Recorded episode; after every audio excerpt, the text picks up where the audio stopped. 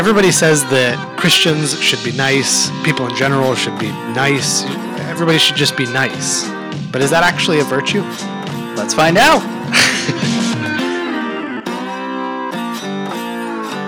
So you brought this topic up. I did, so- you get to start it. Is nice really a biblical category? Because I'm seeing it a lot lately.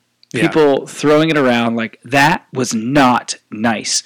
Uh, spe- specifically with the, uh, it's old news now, I know, because we can't hold things in our minds longer than about 10 hours. But the, the Beth Moore issue Oh, with yeah. John MacArthur, uh, all the feedback I got from people was it wasn't nice. Yeah, it just wasn't It wasn't. nice. It wasn't loving, and what they meant by that was nice because Right, I immediately right. point out actually it is loving if you're saying something that's truthful and you're not doing it maliciously. Right. Um, which whatever we did we discussed that in another podcast, but Yeah.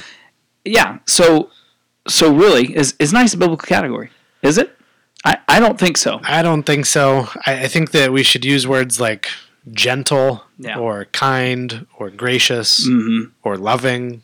Yeah. Not nice. Just Not avoid avoid the word entirely. Sure. It has too it has too much baggage. The the theology Pugcast guys, you know, they had an episode They on did. nice, Yeah. right? My favorite part of that was when they pointed out the origins of the word nice. Yeah, and it's you know you can get into the etymology fallacy that Yeah. the, the origins of the word don't determine its meaning. They don't, right? but you absolutely see the connection of where it comes from. You know, nice.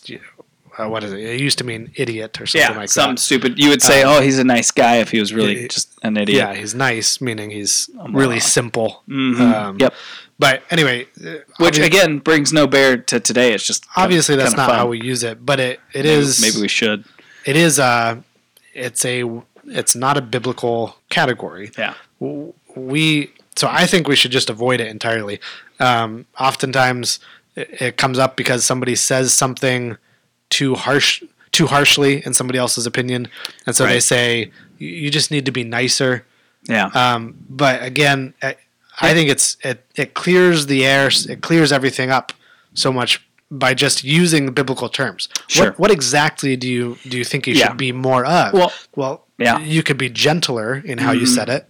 You could be more gracious in how you approach someone or think about something. You could be kind, uh, or, or if you genuinely think it was unloving, then then say that. Right. But don't just use the word nice to, to refer to all of that. yeah. We, I think that we use the word nice. I think the the best synonym for nice is agreeableness. That we think when we say nice, we mean agreeable. Now, people may not consciously talk about it that way, but that's what they want. They want people to just be agreeable. They want everybody to get along. They don't want conflict. They don't want harshness. They don't want anything that makes people feel like you're attacking at all Right. because that's not nice. Well, what does that mean? That Yeah. it's self it's self defining. You know, Yeah. it's not a biblical category. And, and people use the other words. Uh, they do the other part of it where they say, "Well, I really think that wasn't kind," and what they really mean is, "Well, that wasn't nice. It wasn't agreeable," Yeah. like you said. Well, and there's, I mean, depending on how you define it, Yeah. it's not the case that we are that we necessarily are always to be kind either. I mean, that's because that's that's probably the synonym that most people would use for nice. If I said what's a what's a synonym for nice, most people would say kind. I, I would imagine. hmm but I wouldn't I wouldn't even grant the point that we necessarily are always to be kind. hmm And and, and an, eas an easier way to make that point is with the word gentle. Is it necess- Is it true that we always must be gentle absolutely not. in everything Yeah. that we do, in in every in every conversation, everybody that we're talked to, everything we're talking about, every aspect of our work, are we always required to be gentle? Yeah. Well, no, absolutely not. Right. There are there are times where if you're cutting down a tree, you can't be gentle. hmm If you are in war, you can't be gentle. If you are battling a, a dangerous false teacher, you can't be gentle. Well, we even see it when with exhortations, right? Right. You see it with what Paul in Second Corinthians in chapter ten when he becomes very sarcastic. Would you say he's being gentle? Right. Is he being Yeah. kind? No, because some of the people there need to recognize that Right. they are trying to undermine his apostolic authority, and he's hmm. coming back at them Right. and saying And he's not being nice. he is not being nice. Now he is being loving, and in fact, he he reiterates his love for them over and over again because he's he's trying to convince them. Look, I'm everything I've been doing and saying is for your benefit because I love you dearly. right? But well, we see this all the time. And yet he's he's he's being snarky and he's not being gentle with them. So, and, but we see this all the time in Scripture as well. When when people are are, are calling others to repentance, when uh, exhortations are being given, when you know we go back to Corinthians because the you know we have Fresh on our minds. yeah we, and we have great examples in First Corinthians too, where he's really calling out the members of that church who he already told that he loves and, and he sees fruit in them, but then he's saying. No, but you have members that are actively sleeping with people they shouldn't be. Right. And and doing the things that are obviously sinful and you're letting it happen and you're you're making a mockery of, of the Lord's table with communion. You know, these things uh, should not be named among you, Right. and they are. And so he's he's hitting them hard with that. Uh, one of the You could say that he's he's rebuking them for being too nice. right? okay uh, okay I mean, you know, that's the that's the issue. They're tolerating sin. yeah And he and he and he says they're going beyond that and being proud of the fact that they're tolerating sin. And you see that multiple times to your point. You see that multiple times, especially in Paul, that he rebukes people for tolerating sin. They're being too agreeable, they're being too accommodating, they're being too nice. Right. Yeah, and, and before we go, I, I want to unpack that some more, but I also wanted to point out um, a really good resource for this is uh, is a message by Voddie Baucham. We'll link it in the show notes.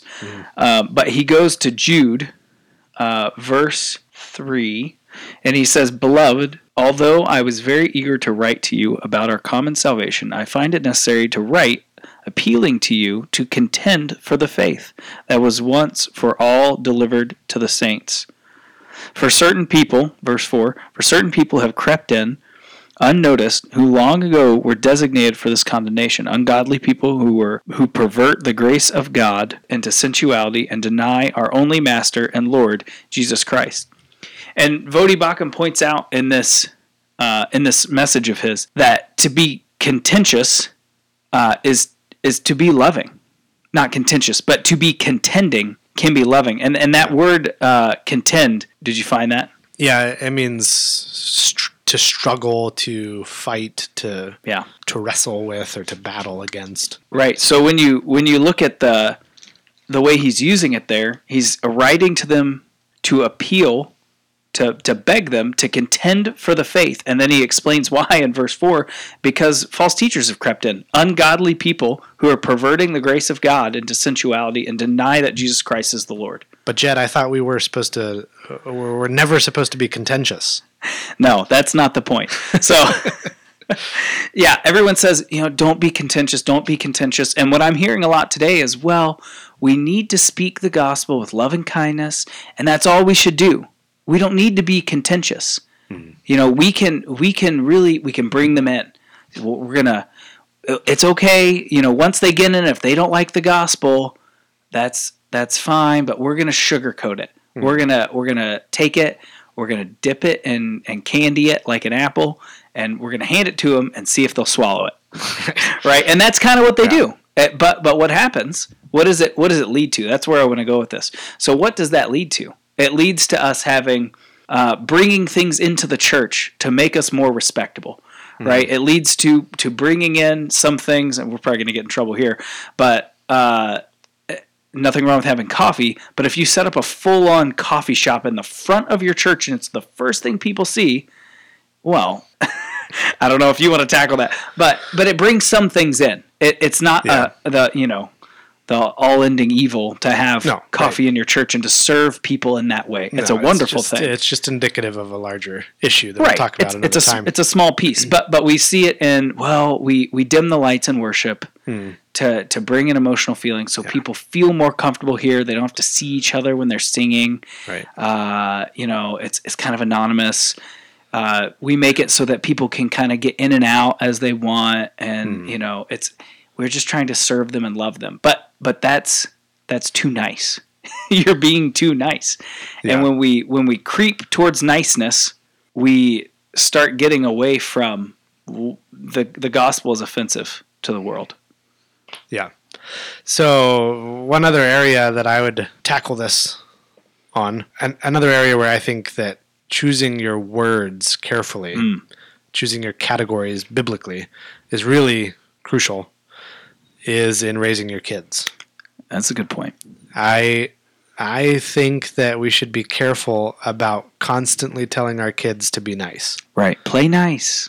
Now, I think that we should constantly remind our kids that they need to be gentle and kind and loving and forgiving. All those things, the fruit of the Spirit, right? Yeah. Just avoid the word nice. I, I think that we should avoid the word be- because it has too much baggage. It's a it's not a biblical category. Use the biblical terminology for the specific context that you need it to be used for. Because it's absolutely the case that we are called to be kind. It's absolutely the case that we're called to be gentle. It's absolutely the case that we're called to be loving. All those things are true. Right. And it's absolutely the case that people can be too contentious when they need to be more gentle. People can be too harsh when they need to be more kind. People can be uh, too judgmental when they need to be loving. That's absolutely the case Right. just don't use the word nice as the umbrella term, the umbrella category for all of these things that we view as agreeableness. And so we just say, be, be nice. You- Oh, no, Yeah. no, you need to be nice. Well, no, that was sinful to hit your sibling. You need to love them and be kind. Right. You know, no, no, that's too that's too rough. Whatever you're doing, you need to be gentle. You know, Mhm. use the use the right words. Don't Right. don't use a blanket term like nice that has Yeah. too much. But isn't it just kind of nitpicky? Why why does it matter in in this case to to use the right the right why is it the right terms? Just because nice isn't found in the Bible? No, I think it's well. I think partly it's because nice has has so much baggage attached to it, and Okay. the way that we use it now Okay. is not. It's not the right way to. it- It's all. It's better to be more precise with our wording. Right.